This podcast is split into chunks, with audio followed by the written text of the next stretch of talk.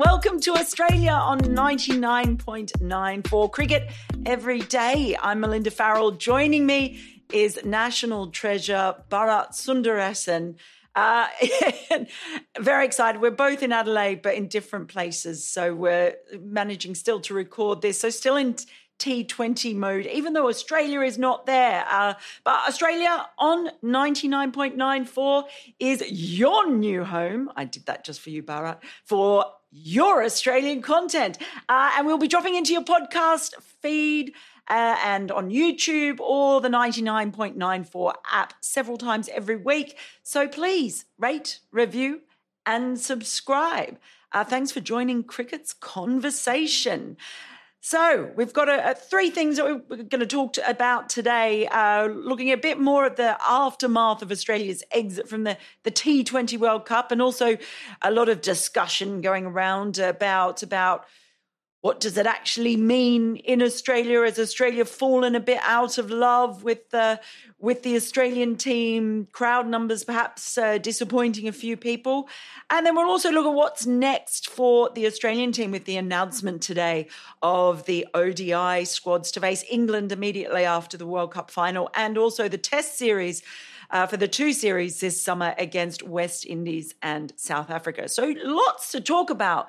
Bharat. But uh, first of all, let's let's have a little discussion about about the wash up. We we did talk a little bit about specifically kind of what happened in that Afghanistan game, but I guess more generally as well. Uh, uh there were some interesting comments from Glenn Maxwell in the wash up about it, it sort of not meaning anything. And there's the next tournament and the next tournament and the next tournament. It was funny because I was in that press conference. And when he said that, I, I thought, I don't know if this is going to go down very well with some people. Um, I, I don't think he kind of meant it to say that it didn't mean anything to him, though. The way he was answering it and all the different questions that were being answered, um, I, I, you know, I, I think it was more a comment on just the the absolute constant hamster wheel of cricket that they're on all the time um, and not wanting to dwell on defeat. I think that there was a fair bit of that, but it hasn't it hasn't flown well in some circles. How, how did you see that? No, I mean uh, we were both there for that press conference, and the question was actually about the format. If you think, if you mm. if you recall, Mel, it was about.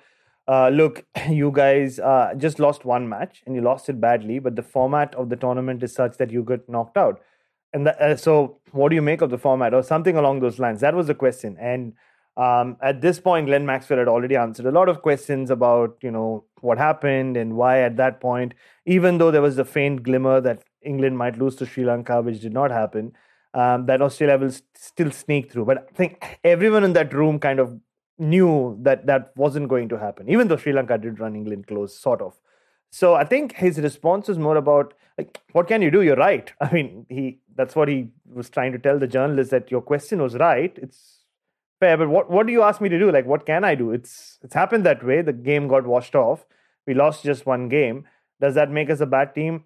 I really don't know. So yeah, I mean, you just have to move on, and you know, and the next game is 24 hours away. It meant it's not 24, but 72 hours after the World Cup final. Um, you'll be back in Adelaide for that first ODI against England. So I think, but I you knew, like you said, I knew as well mm-hmm. that it would be misconstrued, not just because Australia were have been knocked out early, but also the mood around Australian cricket in terms of um, how, and we'll talk about this in detail in our second section, but about what how much this even means to the Australian public currently in October or in early November. Australia playing this World Cup and them getting knocked out. But yeah, that's what I think Glenn Maxwell was um, was talking about. Um, and, and, just speaking to Dan Vettori after that uh, after that press conference when he came for the mixed zone, and we briefly touched upon it uh, on Saturday or la- when we recorded last. Um, Australia just did, not recover from that uh, big defeat to New Zealand, mm. and he said Vettori said, yeah, I mean he's been in the IPL, BBL, T20 blasts everywhere where these kind of things happen, and, and it's true, it is true, and even in the IPL, which is a much longer tournament than the World Cup, you have that one game. RCB fans will remember them getting knocked out for 54 in one game, but still winning a lot of matches. But it's too much of catching up to do. That's in a long tournament. In a short tournament like this, also losing points in the washed out game. Um, this literally like Glenn Maxwell said, what can you do but just to move on? Um, so it's it's just I think it's a bit to do with the format. It's a bit to do with what we said last time about Australia trying a lot of things not working out. Unlike you know what happened last year when things everything they tried worked out. So are they really the best T20 team in the world? Definitely not. Are they world T20 champions or T20 champions? Of course they are. I mean, they were. I mean, they still until are. Sunday. Before, until Sunday, they are. They can. Uh, nothing's going to happen which will bring Australia back. You'd think. Uh, you know, cricket's not that funny a sport, but yeah. So it's um, it, it kind of just em- embellishes that point that Australia were never the best T20 world uh, side in the world, uh, and they've been proven not to be on home soil. Yeah, I, and we were talking about this earlier today. We were chatting. Uh, I think that perhaps Australia overachieved last year in in mm. Dubai when they won that tournament, um, where a lot of things went right for them. They had some luck with the toss. Uh, things they tried sort of clicked, but I, I do think that that maybe they achieved more than what a lot of people expected them to. So then they come to Australia, they're playing at home, they're defending champions. All of a sudden, the expectations higher. Um, but I was actually thinking about if you can think back five million years ago to when we were at the SCG before the first match against New Zealand. You and I were oh. actually oh. at the nets, and we we had a, we had a brief chat with Glenn Maxwell. We did. Um, and remember, and is he he was so excited, right? He was yeah, yeah. Genuinely so excited. Remember, and he's he sort of skipped off at the end of our chat, and he's like, "Let's go win a World Cup." Let's like, go win a World Cup. Yeah, he literally said that. He was he was really excited, and sort of sometime through watching the Australian team. It, it didn't seem really uh, like a joyful didn't didn't look like they were having yeah. a whole lot of fun no, did it no, a lot no, of times they looked yeah. at times frustrated not working out like uh, uh, so it was interesting. I don't know if they looked like they were having a lot of fun. And I, and i think that's probably quite important isn't it? I mean no one's going to have fun when they lose. But um yeah I, I was thinking about it because when, cause when i was watching new zealand train. And like New Zealand training, uh, they just look like they're having fun and they're in a really sort of happy place. Um, so I don't know how much is in that, if it's just a thing where things start just coming apart a bit when certain performances aren't coming together. And nobody in the Australian side had an outstanding tournament.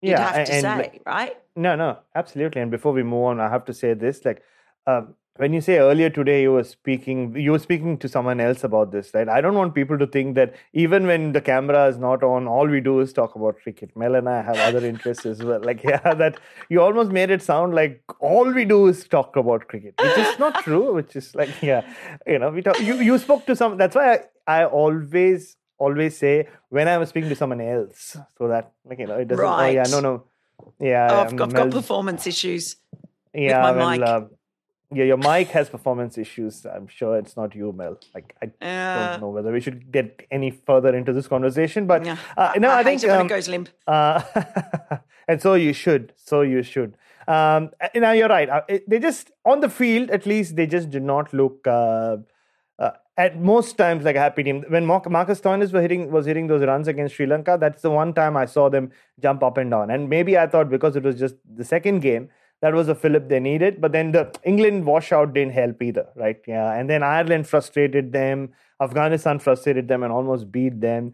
So, yeah, overall, not a happy campaign. And um, literally, there's not much you can read into it either because uh, now the next World Cup is two years away. The next T20I they play is in August, uh, which means there will be a new look side. How many of these guys? We kind of uh, discussed this last time. How many of these guys will be there? So I don't even think this will need a massive post mortem.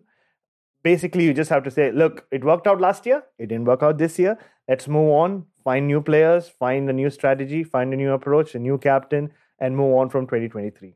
Well, as we do look forward to that one, we're going to look forward uh, in this podcast as well to our next section. We'll be back soon after this break where we discuss, well, what does it all mean for the Australian public?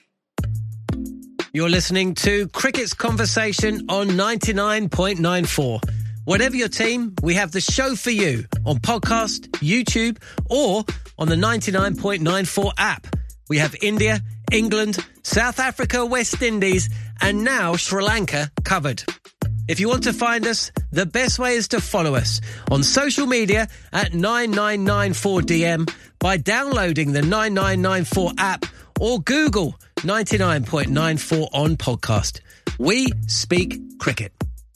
Welcome back to Australia on 99.94 with Mel Farrell and Bharat Sundaresan. Now, there's been a lot of talk about crowds, crowd numbers. Uh, some people thinking that it's a bit disappointing. Thank goodness, I've got to say, for all the fans from the South Asia diaspora, because from Afghanistan to Bangladesh, Sri Lanka, India, Pakistan, those those fans have been amazing. Even you know the color from Zimbabwe fans, and yeah, of course. Uh, although there was, funnily enough, a, a, lot of Pakistani fans who seemed to be uh, very much wearing orange and in the Netherlands camp as well. funnily enough, um, but that there has been this this sort of discussion that, especially for Australia games, the the crowds weren't huge. They weren't blockbuster crowds, particularly I guess here in Adelaide, which is a city that loves its T20 cricket, and they had a must-win game against Afghanistan.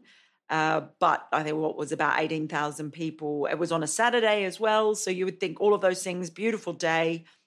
Um, so perhaps disappointing. Now, uh, I don't know about you, Bharat. I've got I've got a couple of theories on this, and I know that they've been pointed out.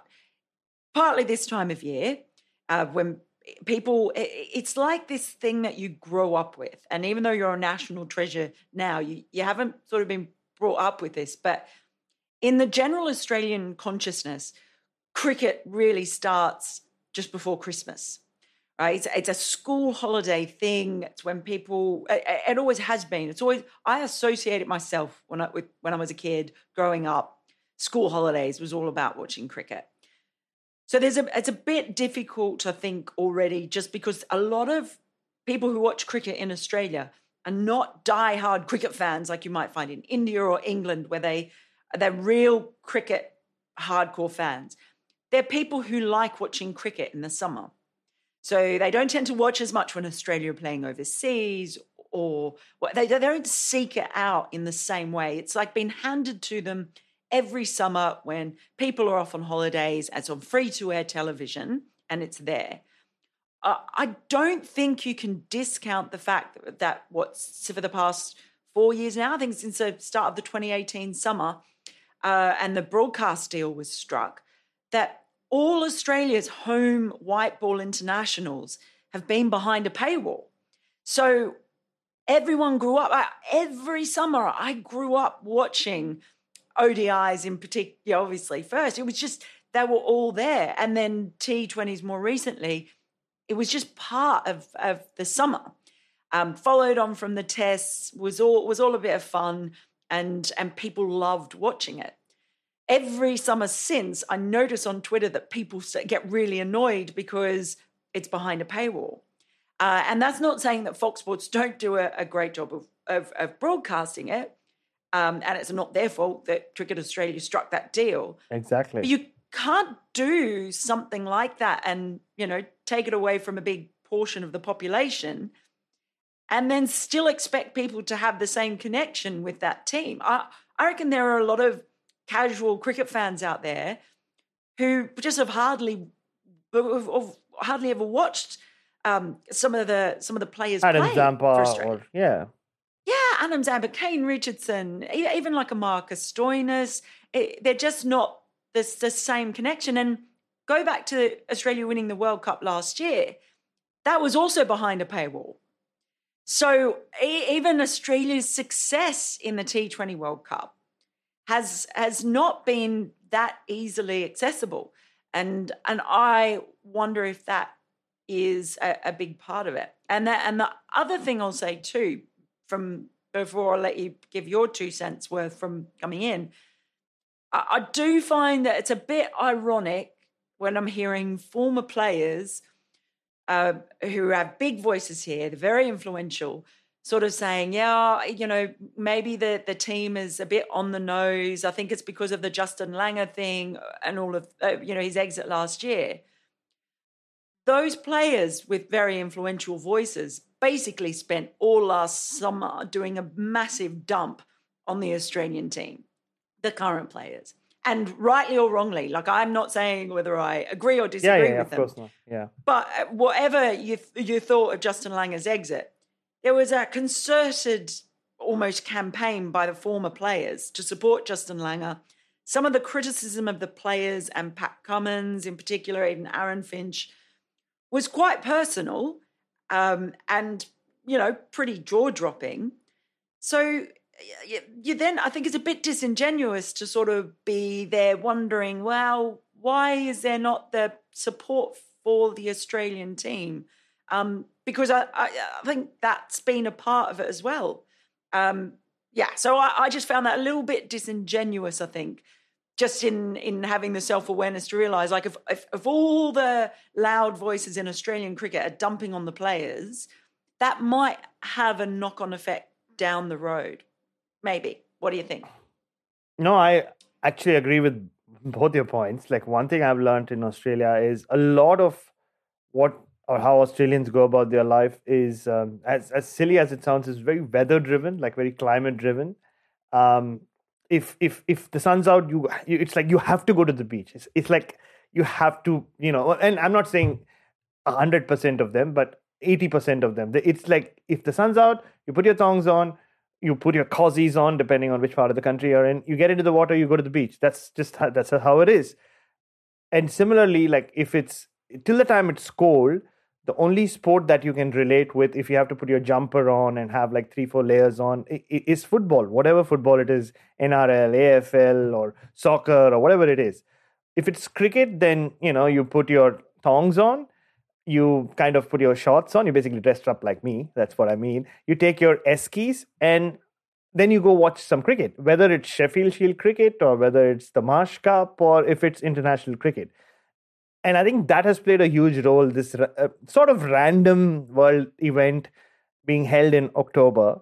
Um, uh, also, the fact that they've been played in big stadiums. I think one of the main reasons, and you know this better than I do, Mel, the WBBL has been such a big success is because it's a family affair, right? It's held mostly at the North Sydney Oval, the Karen Rolton Oval. Yeah, there are a few games at these big stadiums, but where like even if it's cold, you can just like you know bring your family out. You can uh, fire up a barbie. How Australian do I sound now? Uh, and so you know Australian. you can. so you can actually have make make a day of it.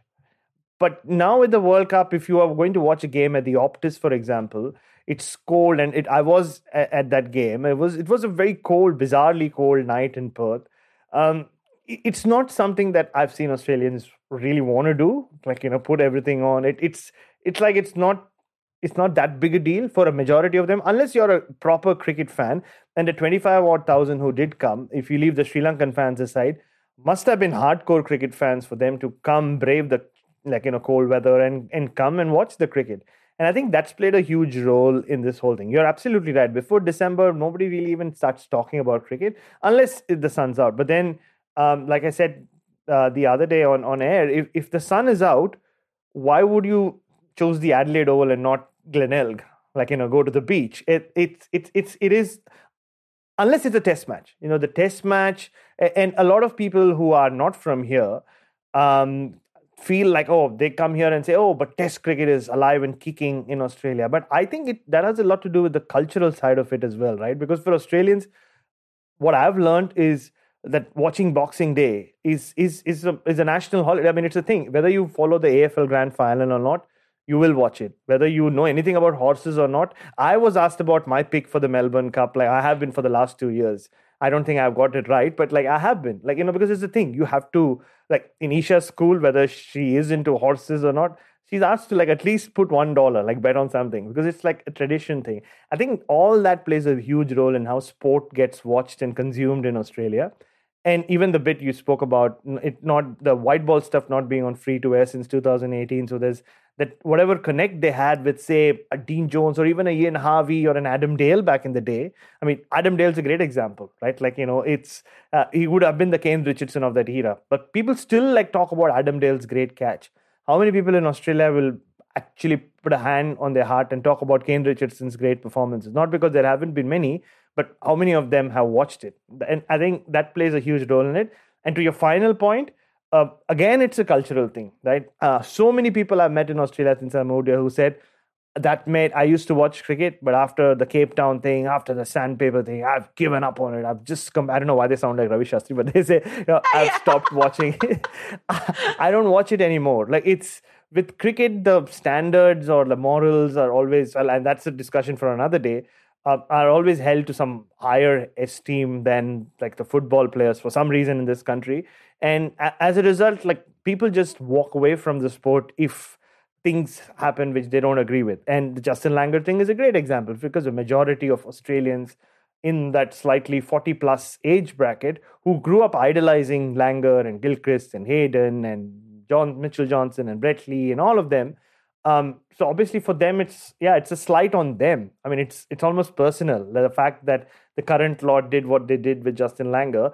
It's like a generational war, not just within the dressing room, but I think away from it as well. So I think it makes a lot of sense that people have. I and I heard this in Perth, Mel. I was speaking to a lot of Perth regulars without taking names, and they said, yeah, a lot of people are not going to come because you know Justin Langer. Uh, uh, this is Justin Langer country, and you know how he was treated, so they won't come because they don't like this team anymore. So it's it, it is just how it is. And I think all of that has played a big role in why a lot of Australians haven't showed up.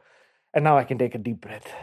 Yeah, I can. It, just reminded me a bit with the whole trashing of the team last summer. It reminded me a bit of the um, MOU war when Cricket Australia were mm. really happy to to to to allow stories to run, you know, um, that were not very positive about the players because it, it was kind of seen as a good negotiating tool when they were the negotiating the MOU. But then it's like, well, in the end, if you're trashing your premium product, it's it might not be good in the long term. So so we'll see. We'll see how that plays out um, and how it play, plays out over the summer. It's going to be quite interesting. Justin Langer is in the uh, commentary box for, for Channel Seven because um, I it you know I, it wouldn't surprise me if there's not great relationships between at least some of the current players and some of the past players who are in the media. So be an interesting one to look out for.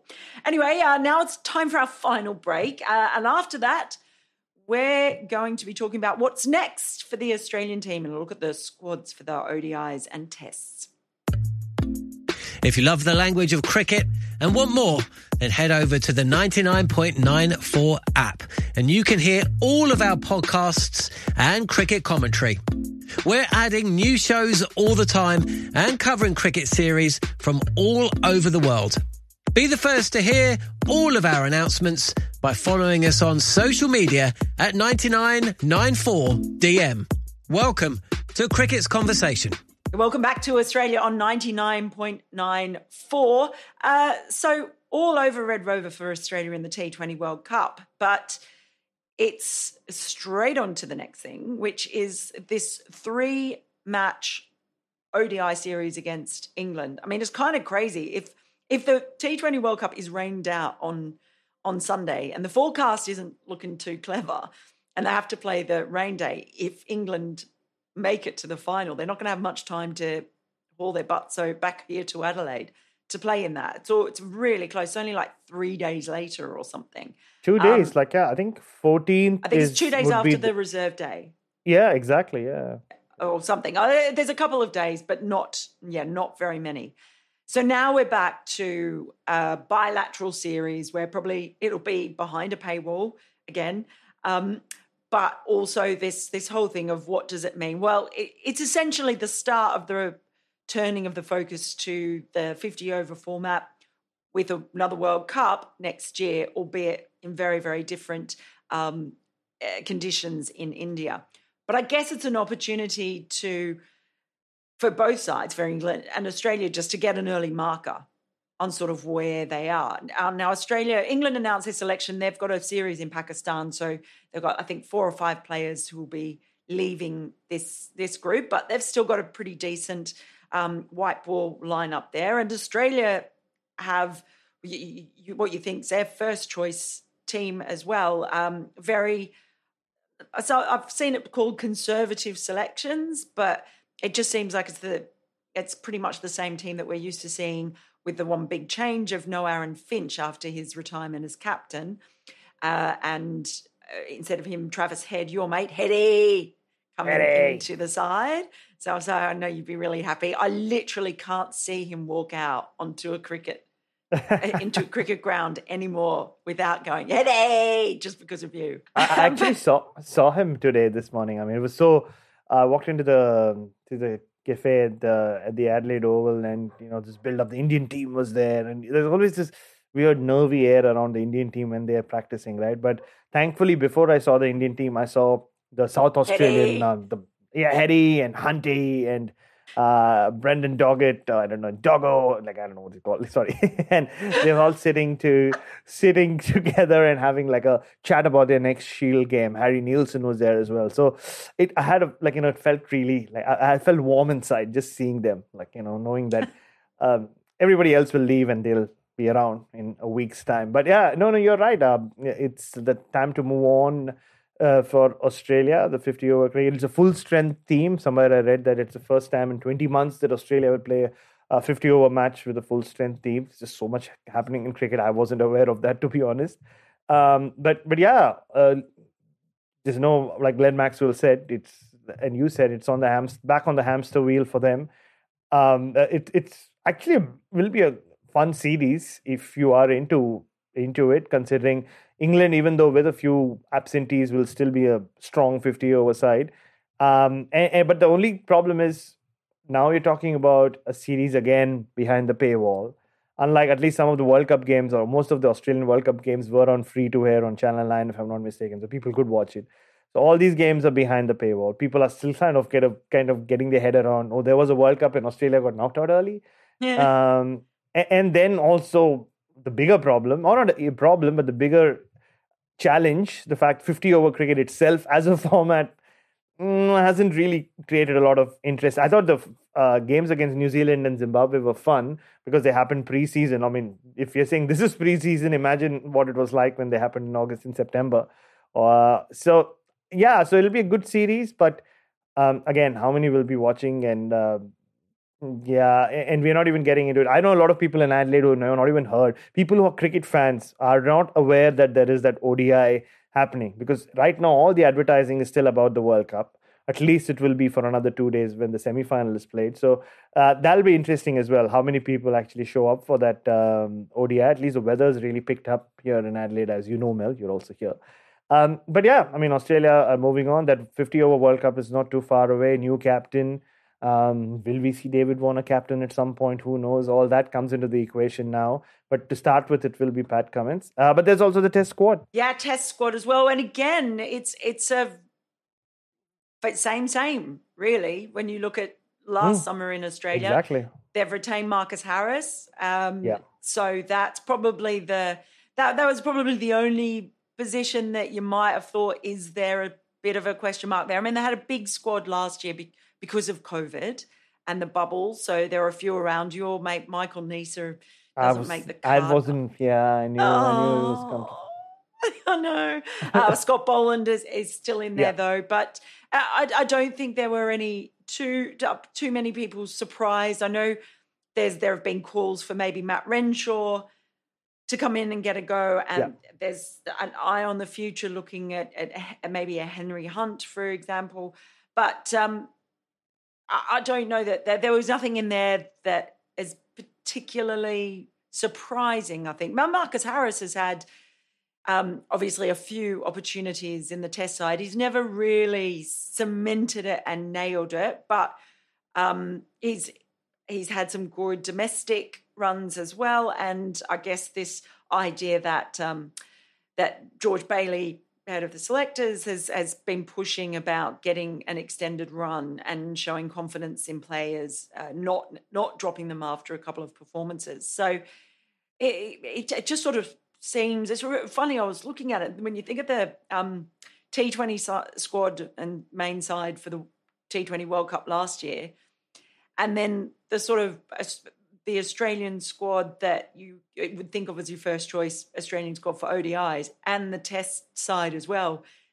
That there just hasn't been a lot to really make you go, oh, that's an interesting choice Hmm. in any Australian select selections. Maybe Tim David in the T20 squad was the most out of the box one in recent times. But yeah, the test side, it's it's all very settled.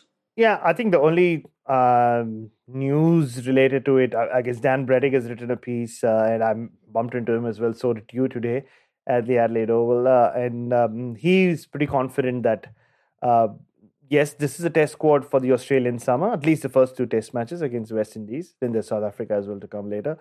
But he's very confident that um, there will be uh, vacancies that will open up for that India tour and the likes of Peter Handscomb, who's had an outstanding start to the Sheffield Shield season, a lot of runs last year as well.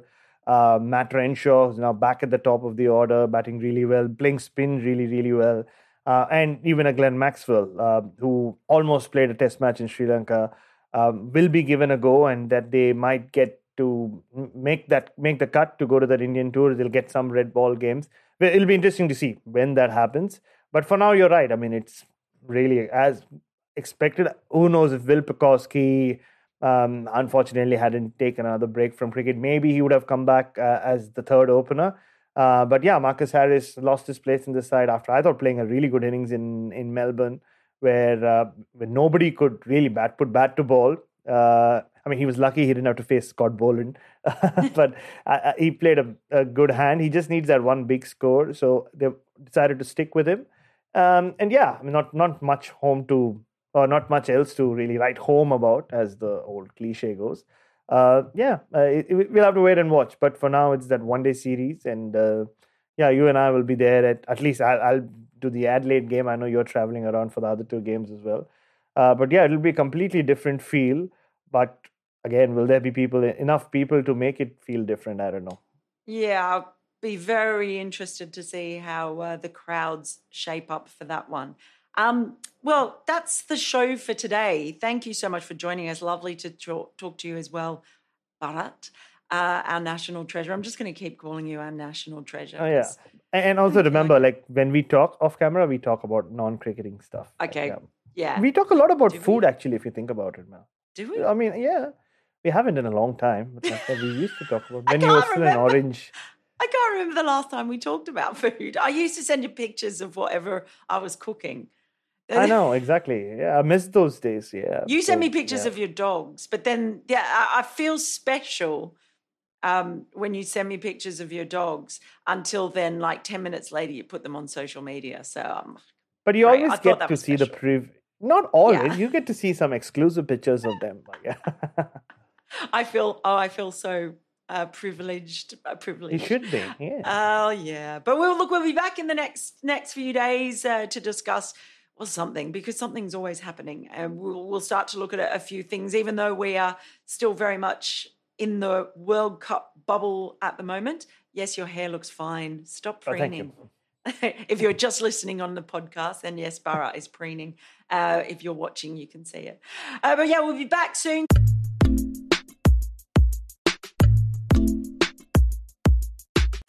For listening to Australia on 99.94, where we speak cricket every day. Not us just every day, but, but other people as well. Uh, so please rate, review, and subscribe whenever, wherever you enjoy your podcast.